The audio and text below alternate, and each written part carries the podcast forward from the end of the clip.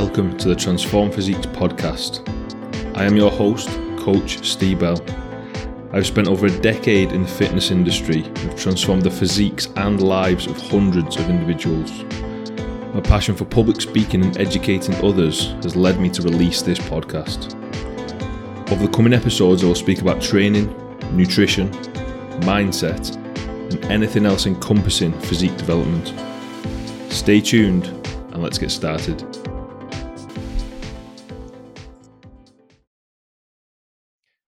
So welcome to the first YouTube podcast.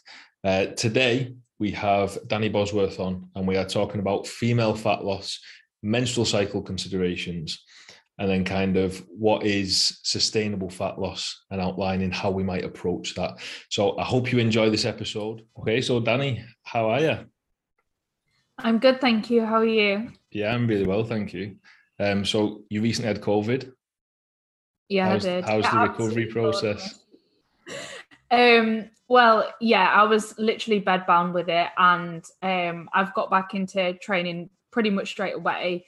But initially, I couldn't even finish CrossFit workouts. Like, my lungs were just not capable, and my chest felt so tight. So I was having to finish workouts early, and felt nowhere near as fit as what I did pre-COVID.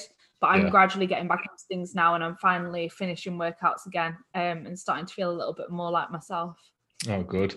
I think it's one of them that I've seen it with quite a few clients that have had it. It's difficult to gauge what impact it has because everyone just reacts so differently to it, don't they? Like, some people have messaged yeah. me and like, I feel totally fine. And other people are taking potentially weeks or months to actually recover from it.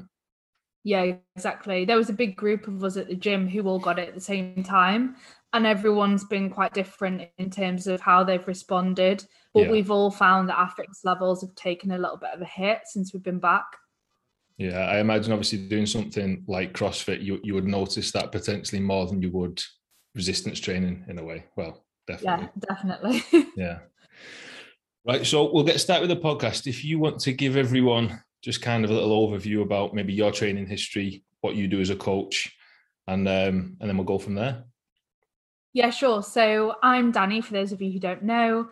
Um, I've been working in the fitness industry since twenty fifteen now. I started as a one-to-one personal trainer and then moved online at the end of twenty eighteen.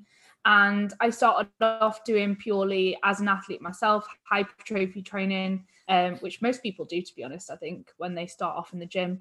Um, and I decided to compete in twenty sixteen. So I spent twenty sixteen to twenty twenty competing in bodybuilding in the bikini class.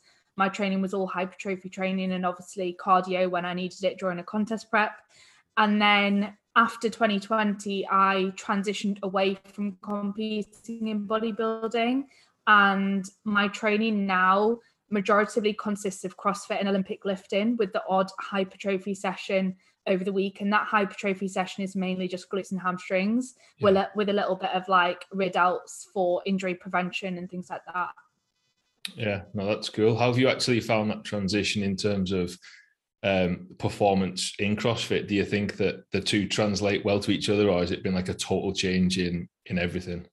So there's certain things that bodybuilding gives you a little bit of an advantage because movements such as the squat, deadlift, um, strict press, you already, well, a lot of bodybuilders will have done at some point, all of, or they'll yeah. have developed the strength to be able to do those to a decent level. So it's great because you've got that baseline strength, and then you've just got to sort of build on your fitness levels, learn the gymnastics, and kind of just get used to getting your body into certain positions which you won't have got into before. So the hardest thing for me was, you'll know when you're bodybuilding, you only really press within your active range of motion. So you'll yeah. press like from your, about your ears ish for most people. Um, whereas when it comes to CrossFit and the Olympic lifts, you have to do push press, jerk, um, strict press, all from your chest. So it's getting used to being able to get into those positions. Yeah. Um, which you haven't really been in before, really. Yeah, no, that's cool. Um, and in terms of your coaching sort of accolades and where you're at with that, were you predominantly bodybuilder-esque focused back then and you're transitioning away from that, or is it very much a case of you are still coaching competitive athletes? Yeah, so I'd say at the moment I've probably got about fifty percent competitive clients who compete in the bikini class or figure, and fifty percent non-competitors. Okay. And what I'm trying to do now, to be honest, is transition more towards coaching non-competitors and promoting more of a um, a health-focused approach to fitness and training and changing your body composition, as yeah. opposed to pushing to the extreme of stepping on stage. Because as you'll know, pushing to that extreme of stepping on stage comes with um, sacrificing your health, and it very much consumes your life if you wish to bring the very best version of yourself to the stage. Um, and I now just want to promote a slightly more sustainable, health-focused approach to the process. Um, but yeah, I still love coaching. The girls that step on stage that are currently under my wing, I will continue to coach. Yeah. But I'm not taking on new competitors. And if I take on new clients, Um, ideally I want those to be non-competitors and to, right. to promote what sort of I value at the moment. Um, but yeah, and I'm currently doing my strength and conditioning course as well. Okay, great. No, I think that'll be really good, because we will touch in the podcast, like we mentioned, outlining a more sustainable approach. So I think given the fact that you've kind of been there and done that with both approaches and from a coaching standpoint as well, um, yeah, it'll make for a really good conversation. So we will get to that towards the end of the podcast. Initially, I just want to dive into kind of things that common issues that we see with females in relation to fat loss. So is there any sort of standout points that you see, kind of not across the board with all clients, but a kind of right constant repetitions that maybe creep up with a lot of females when they are seeking fat loss? Yeah, I think one of the major issues is females seem to focus way too much on their scale weight and individual weigh-ins, as opposed to looking tr- for trends over extended periods. Yeah. Um, and I'm sure we'll touch on this soon, but like you'll know, over the course of the menstrual cycle and due to so many different other reasons, your scale weight will fluctuate on a daily basis. So I think women tend to see those fluctuations and get disheartened very easily, when if they looked for trends over extended periods from month to month, yeah. they would be much more motivated and they would give themselves more credit for their progress. Do you see the same thing? Yeah, absolutely. And it's it's funny, because when you say that, I say it all the time to clients and check-ins. I'm like, we're, we're monitoring body weight daily to monitor trends over time. We're not monitoring it to see, was there a loss from the day before? It's literally gathering that amount of data that we can then put that into like a spreadsheet or however we want to view it, and see what is that trend over the course of the months. And like you say, in relation to menstrual cycle as well, um, it is definitely something I see. And I think sometimes females, they can become obsessed with scale weight, maybe potentially more than males. I don't yeah. really know the, the reasons why to that. But um, I think sometimes when I say to a female, right, we're going to weigh every day, it is trying to make shift that mindset as to, it's literally just to gather data. It's not to analyze, are we lighter than the day before, if that makes sense. Yeah, exactly. And if I have clients that really, really struggle with that and they just can't detach themselves from it, I'll just remove their scale weight, because yeah. it's not the be all and end all. And obviously we as coaches can see changes in their body composition visually anyway, and yeah. progress using other data. So if someone has a really negative relationship with the scale, I'll usually just like remove it. Yeah, yeah, no, I, I totally agree. And I, I say that to clients as well. It's it's just one metric of like a bigger picture. You've got body composition, performance, hunger. We've got all these biofeedback markers as well as body weight. Um, but yeah, there's much more to go off than, like you say, just scale weight. So if it is removed, it's it's it's not really a problem, and it's obviously for some people it's actually a benefit, so which, which is obviously good. Yeah. Um, in terms of what you've seen when clients initially come to you, have you found that females will over restrict themselves, and that essentially means that they will binge more often and then lead to like an unsuccessful fat loss phase because they've tried to be too restrictive, if that makes sense? Yeah, definitely. And I think there's sort of there's sort of two different sides to this. There's the people that they try to over restrict and they genuinely think that they're on like one thousand two hundred calories, for example, but they're just subconsciously consuming, like snacking between meals, yeah. or not tracking their coffees and having a really calorie dense like latte or something, um, and calories are sneaking in without them noticing. And yeah. then on the other end of the spectrum, there's clients that come to us maybe trying to restrict so much that they can't sustain that, and then when it gets to, for example, a weekend or the end of the week, they end up over consuming a lot of food and an excessive amount of calories to the point it counteracts the rest of the week. And those people are maybe aware that they're doing that. Yeah. They're aware of those calories, whereas the other group of people aren't aware of it. They don't realize that they're consuming those extra calories. So there's kind of two different problems there. There's the people that are aware of it and just need to wrap their heads around the fact yeah. that it would be better for them to follow higher calories consistently yeah. to create that calorie deficit so that they're not over consuming at the weekend. And then there's a group of people that need to acknowledge the fact they are consuming extra calories without realizing it and identifying yeah. where those calories are coming from so that they can remove those calories and create a deficit. Yeah, no, I totally agree. I, I see that very much in practice as well. I think with people that potentially they'll use MyFitnessPal for the solid meals that they do eat during the day. And like you say, the snacks that go in between, it's as if they didn't really happen. And I'll say to someone on the check-in, maybe, you know, have you logged everything that you've consumed? Well, yeah, apart from, and it's like, okay, well, them apart from is actually contributing to quite a lot of calories. And this is potentially why we're not seeing uh, much shift, but yeah. No, I, and one I, thing I, I see, agree. I don't know if you see this as well. Some people on MyFitnessPal, they'll wait until the end of the day to track their food for that day. Yeah. And if someone does that, they're not going to remember every little thing that they put inside their mouth and the exact quantities of that food. Yeah. So that's a really common problem. And I'll usually catch clients out with that because I'll go onto their MyFitnessPal like halfway through the day and be like, look, you've not logged anything for today. So I know that you get into the end yeah. of the day and then log in that day. And you're probably yeah. going to miss things accidentally if you do that. Yeah, no, definitely. And I think just while we're on the topic of MyFitnessPal and kind of tracking calories, have you ever kind of had pushback from clients where they may say to you, I don't want to become obsessed with counting food. I don't want to be obsessed with counting calories? Because I've had that in a couple of situations, but um, I'd just like to hear your take on what do you do around that situation? Obviously, I know what I do, but just from, you know, what, what do you do in that situation? Yeah, it depends on the client. And I have got a couple of clients that don't track their food on MyFitnessPal. And instead, what I do is I give them points to hit. So like on their tracking document, they'll have Monday, Tuesday, Wednesday, Thursday, Friday, Saturday, Sunday. And then at the top, they'll have points which I want them to tick off.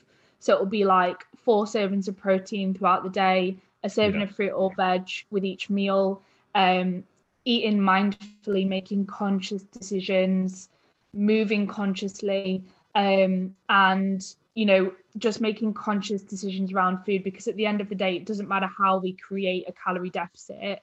We just need to make sure that we're consuming less than we're expending. Yeah. So it's possible to lose body fat without tracking.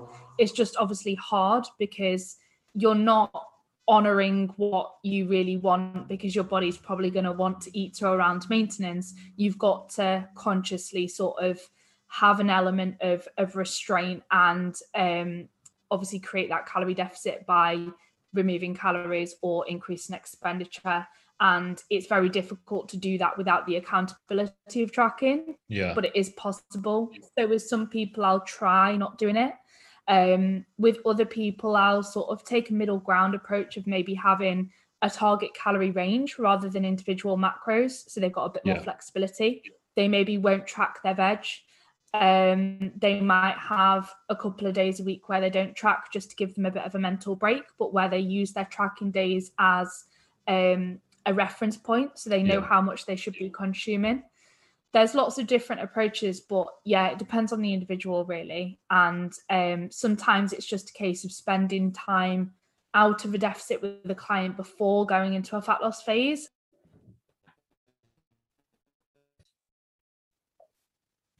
It's just come back on now. Right, okay. Where did you get, what happened? Where did you get to? you started going in really slow motion and talking like you were ridiculously drunk or something. So that, the slowing of the internet. I was just about to um, message you. Um, which, what, where did I start to like slow down? What was I saying? So I heard up to um, where your approach with some clients maybe potentially to track during some days and then give some days off, um, just to allow that little bit of downtime, a little bit of mental break. Yeah. And then sometimes you may escalate calories to be around about maintenance before you drop into a calorie fit, uh, calorie calorie deficit yeah. fat loss phase. Right. Okay. Cool.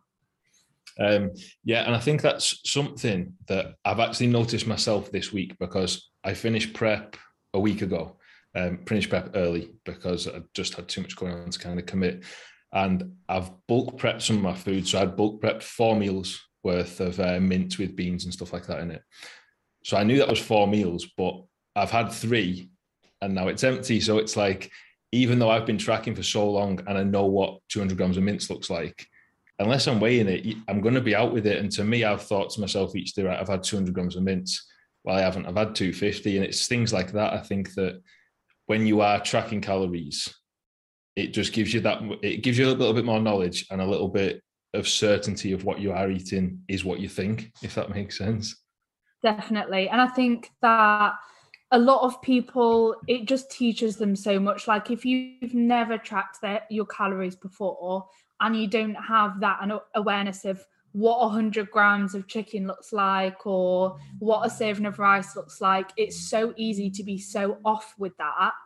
And especially with hyperpalatable foods, foods that you really enjoy, you're going to probably want to consume more than a serving size or more than what fits your requirements when it comes to yeah. calories. So I think for most people, it can be really useful to spend at least a period of time tracking. That's not to say that they need to rely on it for the rest of their lives, yeah. but it can be a really useful tool and a really educational tool as well to utilize for at least a period of time. Yeah, I think that that is definitely something I do see with people that potentially haven't used something like MyFitnessPal. And they'll start within the first couple of days, I'm getting messages like, oh my God, have you seen how many calories in a chocolate digestive? And I'm like, yeah, I know, put the packet down. Or at least limit yourself uh, and be you know, conscious of, of high calorie foods, like you say. If it is highly palatable, potentially them foods as well are going to have really low satiety and you are going to want more of them. Um, but yeah, that's kind of a different different topic for another podcast maybe. Um, so in terms of the opposite side of limiting intake, do you ever find that clients will come to you that just have a ridiculously high expenditure? Maybe they're doing just in far in excess of what's required in terms of steps, cardio and resistance training, and potentially creating that low energy availability by excessive output? Yeah, yeah, definitely. And um, obviously in that situation, the goal is to increase someone's calorie intake, decrease their expenditure, take as much stress off of their body and off their mind as well, because like psychological stress can have an impact on menstrual cycle function and menstrual cycle regularity. So yeah. it's important to address that as well as like the physical. Um, but yeah, the goal would be to obviously creep their, their intake up and decrease their expenditure. Often those people can really struggle psychologically with that. But one of the things that I use to sort of reassure them is just reminding them the priority, if their goal is like to improve their body composition, is their resistance training performance. And yeah. if they're doing the amount of expenditure that they're currently doing and they're not eating enough, they're not going to be performing as well as they possibly could. So they're going to get better results, even from a body composition perspective, if they increase their, their intake or decrease their expenditure so that they can perform better and recover better. Because yeah. you can only adapt positively to a training stimulus that you can actually recover from. So I think reminding them of that helps their motivation to actually continue with that process, which can be really difficult psychologically initially. Yeah, no, definitely. I, I've had some clients in a similar situation where it's just the, the level of output is so high that, and I think what I have seen is at some point that client will just become completely demotivated. So obviously just in an overtrained state where they lose all interest for the gym, they don't want to do any exercise, and they could potentially go the polar opposite way where they do nothing and eat loads of potentially not the best food and that leads to kind of yo-yo dieting, I guess, and um, that's kind of a bad situation for for people to get themselves in. Definitely. And another point for those people as well who maybe are overexpanding and undereating to the point they're in that state of low energy availability and their hormone function is not the best, that impaired hormone f- function will be impairing their progress as well. Um, as you know, when you have like low estrogen or even low testosterone for a female's normal, it's going to negatively impact someone's response to resistance training. So if they can get their, their hormone function into a, a better place, that will positively impact their progress as well. So that can be sort of a motivation for those people to endure that process, which might be difficult initially. No, ab- absolutely. I totally agree. So while we're on that topic of hormones, just we'll touch on this briefly because obviously we could talk about this probably at length, but have you seen in practice that hormonal birth control will impact body composition either in a negative or a positive way? Because personally, I have seen uh, the depot injection, the progesterone only, I have seen that quite often relate to limited fat loss, or at least limiting fat loss to a point. Is that something that you've noticed in practice or or not really? Yeah, there's obviously the research on birth control is so mixed. Yeah. Um, the one that there is some evidence to support the fact it might impair fat loss is the um, depot injection, so the progesterone only shot. Yeah. Um, and I've definitely seen, I've not actually had a lot of clients on that. I've got one client in prep at the moment that's on it and she doesn't have any issues with it, right. But I've seen other people have issues with it. And that's a really important point because hormonal birth control affects everybody differently. Yeah. So I think what's really important for people to do is monitor their response and their trends over the course of a cycle and do what's right for them as an individual rather than looking at maybe what other people are doing. Um, or even looking at the research because the research is so mixed, so you aren't really going to find any solid answers there anyway. Yeah. So what would be better to do is just monitor your own response to certain birth control or um, over the monthly cycle if you're not on hormonal birth control, and then make adjustments where necessary. Yeah. So if you're experiencing issues and you're on the depot injection, co- come off the depot injection because that's probably not appropriate for you. Yeah, no, I totally agree. I think that's something that I do get a lot of females ask me, you know, is is my birth control potentially impacting things? And it is difficult, like you say, because the research is so mixed that you can pull out one study and you're like, yeah, definitely, if you're taking the depot injection, you can't lose fat. And you can pull out another one that says, no, it doesn't make any difference. So like you say, it's an individual response to, to these things. So I have had quite a few clients that are potentially on one hormonal birth control. They'll go and consult with a doctor and they'll change it, and all of a sudden results do seem to speed up. Now, whether that is in direct correlation with that change or potentially other factors, obviously there's so much goes into physique development, but yeah. And um, if you're having issues as well, like, don't ignore it. I there's yeah. so many women that are like, oh, I'm bleeding really frequently, but it must just be my implant or it must just be the coil. Like, if you're having issues, go and get it checked out or change yeah. it and try something else. Don't just ignore it. Yeah, no, definitely, definitely. It's um like I have seen that as well. People say, I've I've bled three times this month. It's like, okay, please go and see your doctor about this and have that discussion because that that's not a normal situation to be in.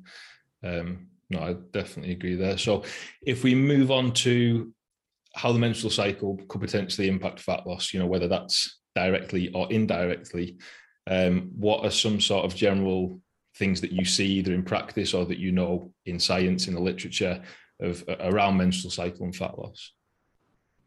So it's more likely to impact the data that you might use during a fat loss phase as opposed to actual fat loss. Um, and that's usually what messes with people's heads a little bit. So obviously over the course of a menstrual cycle you might see varying degrees of inflammation, um, water retention, you might see some issues with digestion at certain periods of the cycle, um, and you might some people might see impaired training performance as well. But again, everyone's different. Everyone's cycle is different in length and also in terms of how it affects them. Some people get really bad P M S. Other people don't struggle at all. Some people will see like heightened hunger in the late luteal phase. Other people won't see that at all. And again, I think the most important thing for women to do is track their cycle and how they feel during each phase of the month. And yeah. then that will give them an awareness of when they might experience heightened hunger, if they see a massive dip in their performance, and therefore they might consider deloading in a given week of the cycle. Um, but it's really important not to, I think a lot of people get caught up in this mindset of thinking, oh, I'm going to be hungry in this period of the menstrual yeah. cycle. And then they expect that to happen. And it almost becomes a bit of a self-fulfilling prophecy where that expectation leads to the experience as yeah, opposed yeah. to them actually being really hungry. Like I don't, so I probably suffer with it a little bit for a couple of days, but it's nothing crazy, the hunger side of things. Yeah. Um, but I do get the inflammation in the late luteal phase quite badly. I also right. have P C O S, so that contributes to that. But um, what I'm trying to say is everyone's different. So log your menstrual cycle, log your feelings and your bodily changes, log your scale weight alongside that. And then once you've done that for a couple of months, you'll know the trends that you experience, and then you'll yeah. know to expect them. And then you can cater for them, whether that's maybe increasing calories by a couple of hundred at a certain time of the month when you get that heightened hunger, whether that's running a deload because you see a, a massive impairment in your training performance. You can adjust to your cycle, but there's no point in doing all of these things when they're not necessary. Like, why would you, if yeah. your goal is fat loss, why would you increase calories and decrease the size of the deficit that you're in if you don't need to do that? Like, if you don't get that hunger, there's yeah. no point. If, if you just think that, oh, that's what's going to happen, so I'll just do this. But again, that exactly what you've just said there, that comes back to what we discussed at the start if, as, as trends over time. If we've gathered that data for, I don't know, two, four, six months, that individual is going to know, okay, I experience zero change in appetite, in hunger, in performance that whole cycle, or potentially I do experience it and it's around this time. And then obviously you can put preventative measures in, but only once you know that their measures are necessary. Because like you say, I think I have got two clients that they train together, um, and one female, she will eat at maintenance during the late luteal phase, purely because appetite just goes through the roof and she can't seem to control that. So allowing that heightened calorie amount obviously sets up for a successful fat loss phase. Yeah. The, the other girl that she trains with isn't in that situation. She's absolutely fine throughout, but then I was PTing them the other day and they say, well, oh, her calories go up at the end of the month, or like at this time of the month, should I increase mine? And it's like, no, you don't need to, it's fine. Yeah. Um, but again, it comes back to individual response. Everyone's going to be so different. Yeah. And for that client as well, who doesn't struggle so much, it's great because she can just take advantage of being in a bigger deficit and her to increase her calories if she doesn't feel the need to. Yeah. Yeah, absolutely. Have you found in maybe with yourself or with clients that it does tend to be the late luteal phase where appetite will be skewed, performance will be skewed, and that's kind of the only place? Or do you find that sort of carries on into uh, menstruation as well? I find that the most common thing that I've seen, I think, is increased hunger in the late luteal phase yeah. and sometimes um, impaired training performance. Yeah. But again, not with everybody. Some people, I found some clients get a bit of um, increased hunger around ovulation as well. Okay. But again, everyone's different. And um, I would just, if I was uh, any female listening to this who is interested, just log your menstrual cycle quite meticulously. You can even take your temperature first thing in the morning every morning to log um, the the rises that you get and see when you're ovulating in your cycle as well. Um, and that's a really useful pe- thing for people to do who are trying to regain their cycle after having amenorrhea, because yeah. if you go from not ovulating to ovulating regularly, even if you aren't getting a bleed, that's a sign of progress. And you can measure that through um, logging your temperature and seeing those fluctuations over the course of a month. Well, that's good, because uh, I can I can definitely implement that with at least three clients I can think off the top of my head that are coming back from from that state of being in amenorrhea that maybe was caused by potentially being on birth control for too long without taking appropriate breaks or things like that. Um, but yeah, that isn't something that I've actually ever tried to track, but that's good to know, because obviously I can actually implement that as well. So you would find that body temperature will increase around ovulation. I yeah, presume. It's literally a tiny increase. It's not much at all. Can't remember the exact figure, but it's t- it's tiny. So okay. I would just log that over the course of your cycle. Yeah. And if you see those fluctuations in temperature, um, it's a good sign that you are ovulating. Um, and yeah, it's interesting. No, that's really good. Yeah, it's it is one of them that there's so much that we're always learning. I'm just taking a course at the minute. Actually, I don't know if you have you heard of it. Have you heard of Sam Miller? He does Sam Miller Science. He's got like a podcast and runs educational courses. He's an American guy. And um, I'm just doing a biofeedback boot camp with him at the minute. And honestly, it's brilliant. Like he's, he does like a model of shreds um, to do like sleep, hunger, hormones, et cetera, and how they all impact each other. And um, it is so interesting because a lot of the time it's information that we already know, but you know, when it's just presented in a different way and something just clicks and you're like, oh yeah, that's clear that, you know, on a diagram that impacts that. And it's, it is good to, um, so I'll keep learning. So yeah. No, but that's really cool. It is really good. I'll um I'll send you the slides once I finished it. Yeah. Um, okay, so we will move on to outlining sort of a more sustainable approach to fat loss. Um, it's not something that I specifically coach people to do in general. I mean, I will to a point, obviously, if that's what the client kind of needs. But for the most part, people that come to me are people that want to get in shape in maybe a set time frame. So I think it'd be good to hear your experience of you've been, you've been in both situations where you've got people in shape in a short time frame, or is it a more sustainable approach to this person's needs? And how do we go about setting that up? Yeah. So again, it depends on the person. And for the record, there's nothing wrong with like aggressive fat loss, and there's nothing wrong with unsustainable fat loss. For example, if you're running a competition prep or like doing a photo shoot prep, your fat loss is probably going to be unsustainable because you want to regain body fat afterwards for health, and that's not a problem. Um, but if you are someone that wants to get to a body composition where you're comfortable and you can actually sustain that year round, you probably want to think about making sure that your protocols are sustainable long term, because you can't just get to the end of this fat loss phase and revert back to your previous habits and expect to maintain the end result. So that's where it's important. If you actually want to sustain a body composition year round, for example, I've been at maintenance now for, for months, probably since about February, January, something like that. Um, and I haven't been able to maintain by reverting back to like my previous improvement season. Yeah. My expenditure is still decent. Um, my habits from a nutrition perspective are, I'm flexible, but I'm also mindful, and I don't eat like an arsehole, and I obviously don't eat yeah. in a surplus, otherwise I'd gain body fat. So yeah. you have to consider that if you want to get to a sustainable endpoint. So for some people, they might take the approach of, of tracking their food. As a rough idea, they could use something like the Harris-Benedict equation to give them a rough idea of their maintenance. Yeah. And then if their goal is fat loss, they could subtract a few hundred calories from that, add in a bit of cardio, increase their steps slightly, and that would give them a sort of um, a good figure to start with for a sustainable fat loss phase, which is going to yeah. be quite steady and not too aggressive so that they can actually sustain that endpoint.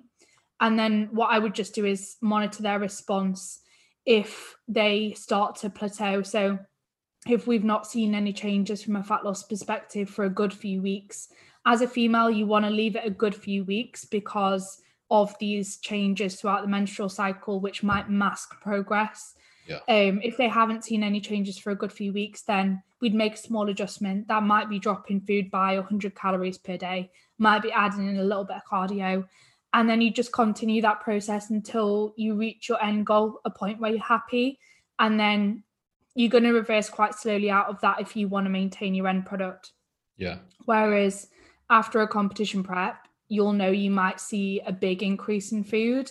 and quite a big decrease in expenditure just to restore health as quickly as possible. Yeah, but if literally what I'm doing right now. So yeah, totally. Yeah, but if you've done like a more sustainable fat loss phase, it's not really necessary because you've not got to the point where you're seeing negative health effects. Yeah. So you can be much more gradual in that post-diet phase, and you can maybe increase calories by a couple of hundred to start with and then go from there.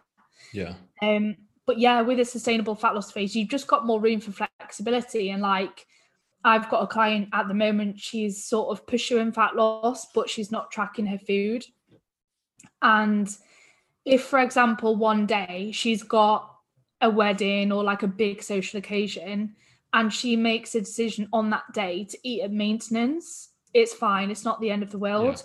Yeah. Because her goal is long-term sustainable fat loss. So she still wants to maintain a social life and be able to be flexible. So as long as on those occasions, it's a conscious decision and she accepts responsibility for the fact that fat loss is going to be slower as a result of her eating at maintenance on that day, then that's okay. Whereas someone with an end goal, say they're doing like an eight week fat loss phase or a twelve week prep, they haven't got room to make those decisions. Yeah. So they're going to have to be much more extreme with their approach. No, definitely. There's a couple of things that I just wanted to pick up on there that, of what you've said. So where you've mentioned that you've been in a maintenance phase for X period of time, a lot of the time, I think when I've conversed with clients and we'll say, okay, we're going to drop into a maintenance phase. This means we can actually increase calories, maybe a, a diet break, if you wanted to call it that, for potentially a week or two. And the kind of pushback I tend to get is, oh, so I'm not losing fat anymore, but I'm not gaining muscle, like I'm just maintaining. And I think sometimes it's that feeling of being kind of stagnant, even though they're not. There's obviously reasons why we're doing this maintenance phase, but I think that comes back to kind of the client understanding the overall picture and the long-term goal. And it's not just, we will drive you into the ground until you're done. It's, um, it's that maintenance phases are fine, as long as, like you say, it's a conscious decision and we know why we're doing that, whether it's for health or for a psychological break. Yeah, definitely. And like, you've got to see the, if you're wanting sustainable results over the long term, maintenance is a really important skill to master. Yeah. Um, because like, for example, if someone goes on holiday, if they've mastered maintenance, they're going to be able to maintain the progress that they've made so far. Whereas if someone went on holiday, they've never been at maintenance before, they really struggle with holding that. They're either at one end of the spectrum, where they're in a massive surplus, or the other, where they're in a massive deficit. Then they're going to go on holiday at the end of a fat loss phase and gain a lot of body fat, which they've worked yeah. really hard to lose. So maintenance is a really important skill, which will serve you really, really well if you want long-term success. And I yeah. think people sort of, they they forget that and they don't see its importance. Yeah. Um, and you can also succeed with progressing with your training performance and building muscle tissue whilst roughly at maintenance. Yeah, I've seen massive training performance progress whilst I've been at maintenance. So you can definitely progress. You don't have to be in a surplus to progress with that.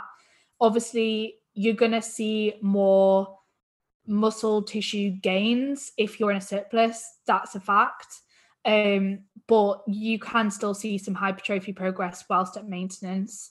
yeah. I definitely have, in some areas, even though my training has not been hypertrophy training, I've definitely in some areas seen some muscle tissue growth whilst I've been hanging around maintenance. yeah um and some of that might purely come from, like, if you've been in a fat loss phase for a long time, you might regain some the muscle tissue which you maybe lost in that fat loss phase when you're at maintenance. yeah. And it's also a chance to set yourself up for the next phase. Like, if you've been in a fat loss phase for a long time, it gives you a mental break, it allows you a bit more flexibility with food, um it takes some stress off of your body so that you're maybe more responsive next time you go into a fat loss phase or when yeah. you go into a surplus. um And yeah, it can be, a t- if you're in a surplus and you want to break that up, it can be a chance to give your digestive system a bit of a break before you push up again. Um, there are so many different sort of purposes for it. And like, another thing, there's nothing wrong with being happy with where you're at. Like, I'm kind of yeah. happy with my body composition at yeah. the moment. So I don't really feel the need to be in a massive surplus and gaining maximal muscle tissue, because do you find that really... that is that's so rare though? It is so rare, because that I've I've had a couple of clients, I think I can think of two in kind of the past twelve months, that have said to me, I'm going to stop the coaching process now. I'm happy with my physique where it is, and I know how to maintain this. And when I got their messages, like most people think, oh, like, well, you've just lost the client, but I was so happy. I was like, this person's genuinely, yeah. they're made up with where they are. They don't want to get any bigger. They don't want to get any leaner. They know how to sustain this. So I've done my job properly, and they can genuinely go forward being happy. Like, I can take myself as an example. I'm probably never going to be happy with my own body, because I always want something more, um, just by nature of being a bodybuilder. But, and that's a sad fact, to be honest. But um, yeah, I completely agree with what you're saying. If if you're happy with where you are, what what could be better? It's perfect. Yeah, and there's so many, like, I was always, when I was competing, I I don't think I was ever like satisfied with my body, but yeah. now I am at a place where I'm happy. So there's no need for me to be in a fat loss phase. There's no need for be, me to be in a surplus. So maintenance is where I need to be, and there's nothing wrong with that. And I think people, they almost think that they need to be either in a surplus and pushing yeah. for hypertrophy, or in a deficit and pushing for fat loss, but they never take a moment to just actually sit where they are and appreciate how far they've come and be really happy in their own skin and enjoy life a little bit. Yeah, no, I totally agree. And like you say as well, from the standpoint of gaining muscle tissue, when you look at the data, the surplus needed is like two hundred calories. So, and obviously being at maintenance, you can still grow at maintenance. So I think, but I'm exactly the same, a, a prime example of I'll push calories and probably end up in like a fifteen hundred calorie day surplus. Realistically, I'm probably just getting fat, but really I just, I think I'm getting huge, but I'm not. But um, I think that is something to bear in mind. And as well, like you say, if you're at maintenance, body composition might not shift massively. You're happy with where that is. You're still seeking performance benefits. It's not like you're just thinking, this is just me done. Like, obviously by nature of how you are and you want to progress, you want to get fitter, you want to get stronger. Um, I guess progression doesn't always have to be related to body composition. Exactly. And it's, I think it's really important when people are seeking body composition related progress to also give themselves credit for other elements of the process, like improving their health, improving their performance, um, getting fitter, you know, being able to manage social occasions better. There are so many yeah. other elements of the process that they can give themselves credit for progress with. And it's really important to recognize that, because then one day when you maybe don't have a body composition goal anymore, you won't feel lost, because yeah. you already give yourself credit for those elements of the process. And being process focused will serve people so well, like long term, yeah. because of that reason, because then they won't feel like, oh, who am I if I'm not pursuing fat loss, or who yeah. am I if I'm not building muscle tissue? Yeah. Like, there's more to life than just manipulating your body composition. No, definitely. Definitely. I totally agree. And I think as well, just kind of circling back around to sustainable fat loss, and the time taken for that is outlining to people that I, I have people come to me and they'll say, right, I, I want to lose body fat. I want to lose two stone in ten weeks, but I want to do it sustainably. And it's like, okay, the two don't really correlate. And I think that's kind of comes back to outlining to them, them individuals that maybe think that, that if you do want rapid fat loss, there does have to be a certain strict adherence. And it, it is difficult potentially for some people, but if you do want a sustainable approach, that is sustainable. You can't expect rapid results. So I think sometimes people may get confused by big, they'll see stuff on Instagram like, don't limit foods you like. Well, that doesn't mean go and eat three pizzas. It just means don't limit foods you like. You know, it's coming back to think to helping that person manage their goals, if that makes sense. Definitely. And I'll usually sort of phrase things to clients like, you know, your actions are your own decision. So you can either adhere to your targets and see a faster rate of loss, or you can choose to overeat and yeah. you'll see a slower rate of loss. As long as you hold yourself accountable for that, that's fine. It's your decision. You yeah. choose whether you want a faster rate of loss or a slightly slower rate of loss, and yeah. will adjust your protocols as necessary based on what your goal is. No, Yeah, it's, I totally agree, definitely. I think that crops up a lot, specifically just coming out of lockdown, that people are socialising a bit more, festivals have come back on, people are going out drinking, things like that. And it's, I get a message out, I'm going to a festival for three days this weekend, what's the best thing to drink? And I'm like, I can't specifically advise for that, unfortunately, but just know that your actions there will impact your results. So as long, like you say, as long as they understand that and they are holding themselves accountable to, if I do X, it'll produce this result, then then that's kind of all we can do as coaches, I think, is outline and make sure that's clear to that person. If that, yeah. Yeah. Well, it was really good. I think that we can stop it there. Um, and it was great to have you on. It was really good. I think Thank that you. we'll definitely have you again, definitely have you again at some point. Um, maybe go into a bit of a deeper dive into certain topics that we've mentioned today. Um, if if that'll be good with you. Yeah, that's cool with me. I'm well up for it. Okay, great. That's brilliant. Thanks, Danny, and I shall see you soon. Thank you for having me. So that is all for today's episode. Thank you for listening along. Don't forget to follow me on Instagram at coach underscore Steebell, and I shall speak to you all soon.